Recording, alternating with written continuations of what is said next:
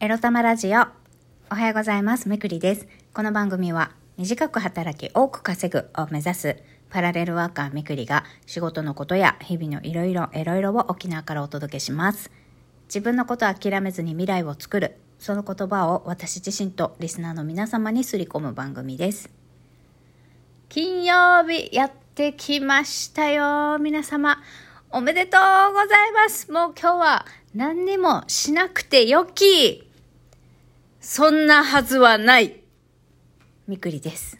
はい。そんなはずはないって否定しちゃったけど、いや、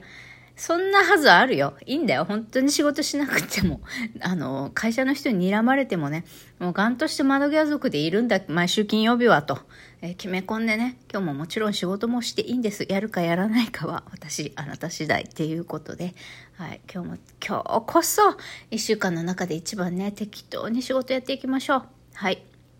そんなわけで今日のテーマはこちら。まずは、吐き出して、受け止めて、ねぎらおうよについてお話ししたいと思います。これは昨日の占いの話からまた続くことなんですけれども、まあ、金曜日まで頑張りましたからね、もう皆さん。まずは自分の中にあるさ、まあ、ねぎらおうってこと。自分の中にあるもの吐き出して受け止めて自分をねぎらいましょうっていうことですよ。私は常々言っておりますけれども、こう定期的にね、本当に、あの、ちゃんと吐き出してますか？自分を受けてま、受け止めてますか？ねぎらってますか？って定期的にね、あの、リマインダーしたいと思います。改めてね。私もしてないからさ、なんやかんやで。今週はもう、なんだ、英会話講師の仕事が、やっと終わって、1、2、3、今日で3日目 ?3 日目なんだけど、もちろんまだやってない教材のこととか、退職届、ちゃんと受け取ってくれたかなっていう配達履歴の確認とかさ、あとは助成金申請用のレポート？あれも郵送で提出したのでそれはご確認いただけましたか？とかっていうのをさ連絡一応しなきゃいけないのでね。うん。っていうか塾長れあの受理しましたって連絡せえよって思うんだけどまあ来るわけもないから自分からもう連絡するんだけど、うん、まあまあでもマナーとしてね私から言うべきね。はい。そこはちょっと自分を諭して。そう。皆さん、自分の中にある気持ち、なんか最近、思いがけず溢れてくる感情とか気持ちとか思い出ってあったりしますか？私はあるんです。母親のことを最近よく思い出すんです。特にここ半年くらいかな。1年半年くらいかなは、なんかふとね、モーニングノートを書いている時だったり、スタバに朝行った時とか、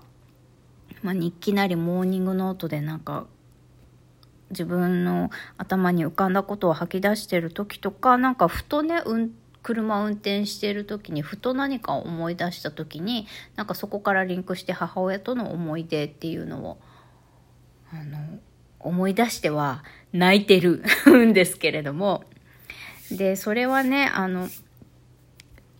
一昨日占い行った時にねもちろん補正のことも補正のこと仕事のことねなかなか自分の事業作りなんかあのなかなかあまり進めてないもんだから、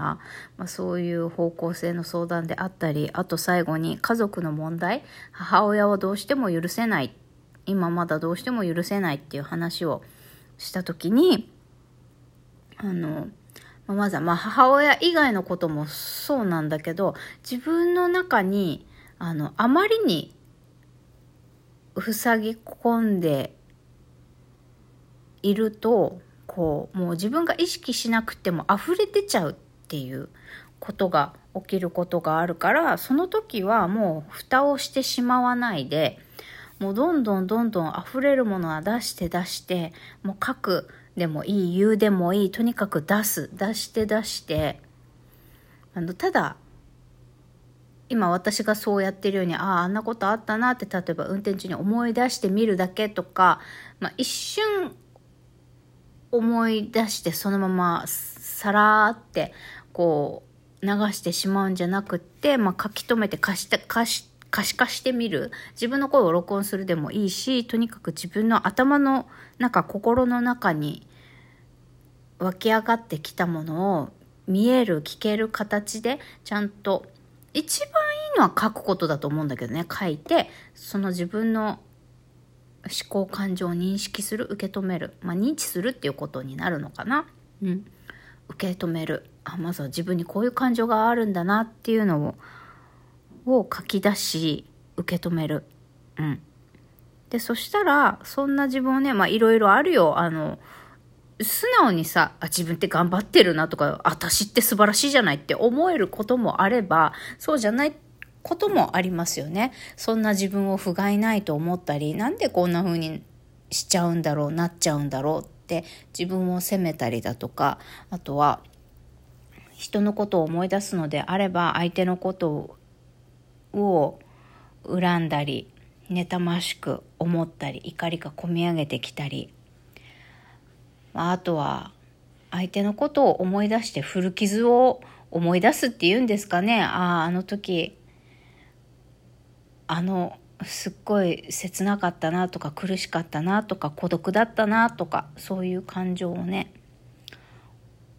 思い出してしまう。自分の古傷をまた 受けてしまうっていうか自分で自分のを傷つけちゃうみたいな思い出すことでねっていうことがあっちゃったりすると思うんですけど、まあ、特にネガティブな感情っていうのは書き出してね受け止めて。でもそんな中でもこうやって頑張って生きている自分を偉いよありがとう偉いよ自分ってまずねぎらってあげてねって相手がその苦しんだ嫌な思いをした自分をまずねぎらうことでその先にある相手への怒りだったり恨みだったり許せない気持ちっていうのは今はいいですと今別に許さないでいいですって言われたんですよね。そう。これは親子関係に限らないことなのかもしれませんが、特にまあ私のことで言うと母親、私が愛してほしいように愛してくれなかった母親を私は許せないって思っているところがあるし、えー、ちっちゃい時からね好きでもない勉強をこう強制的にさせられたり私という人間が周りと比べて劣ってるあなたは劣っている人間なんだっていうのをもうね物心ついた時から保育園ぐらいの時からずっと私それ刷り込まれてたんですよ母親に。あなたは普通じゃないって。2倍の努力なんかじゃ足りない3倍5倍努力しないとあなたは普通になれないって保育園ぐらいの時から言われてたんですよ私。でそれをさ毎日言われ続けてたわけじゃないんだけどやっぱりその言葉って小さいながらに傷ついていてその母親と過ごした時間が1万時間あったとすればそれを言われたことってもしかしたらトータルで人生の中でトータルで10分とか30分とかそれぐらいなのかもしれないんだけれどそれをすっごい気にして私は、まあ、自分で傷にしちゃってるっていうところもあるんだけどうん。だけどそのまあそういった言葉に傷つきそれが気になりすぎて自己肯定感低くて、まあ、大人になっても生きづらさを感じちゃうっていうのが今の私の現状で、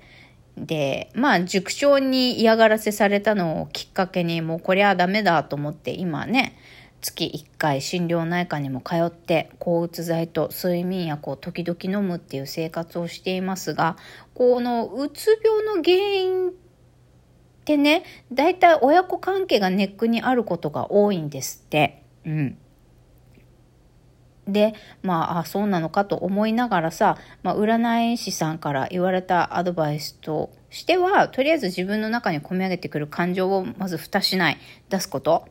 で、あ、自分こういう気持ちがまだあるんだとか、そういうのを受け止めて、まあ、その上で、いや、そんな中でもよく今までこうやって自分頑張って生きてるって偉いって思うことを最優先してねって。あの、お母さんは今別に許せなくていい、許、許せなくていい、許さなくていいよ、今別に、みたいな。今よりももっと、例えばパートナーを得るだとか、自己実現をするとか、今よりもっと、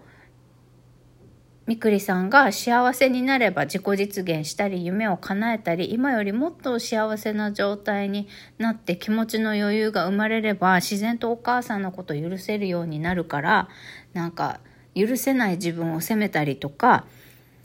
許そうと努力したりとかそういうの全然しないでいいよって言われてまあ救われましたね。責めてる部分もあったから私が許しさえすれば全て家族問題は解決するのになってこの数年間ずっと思っていて人は変えられないんだから自分が許すしかないじゃんってずっと思ってたんです母親からね時々来るメールもガン無視してるんですけど、まあ、そういったメールが来るたびにそういうふうに自分を責めたりとかしてたんですね。うん、だからまあちょっと今家族の話をしてちょっと重め 重めな雰囲気流れてません？いやいやいや金曜日はねもう明るくいきたい。金曜日も明るくいきたい。なのであの言いたいことは自分の中に溜め込んでいる負の感情があるんだとしたらそれをねもう今日は適当にね、やらなきゃいけない仕事なんてね、頑張るに値しないんだから適当にパチャーっと、パチャーっと、パチャってなんだって感じなんだけど、仕事はね、もうなんか、適当に片付けて、仕事終わったらね、なんかこう、いろいろこう、湧き上がってくる自分の感情があるんだとしたら、えっ、と、それをね、書き出し、受け止めて自分をねぎらうっていう時間に、ぜひぜひ、使ってあげてください。自分のこと大切にしてもらえたらなって思います。まあ今日から金土日とスタートしてね、自分を受け止め、癒し、にぎらうっていう時間をぜひぜひ取ってもらえたらなと思います。はい。そんなわけで今日は私、無料のホワイトニングカウンセリング行ってからパート行きたいと思います。それではまた、いってらっしゃい。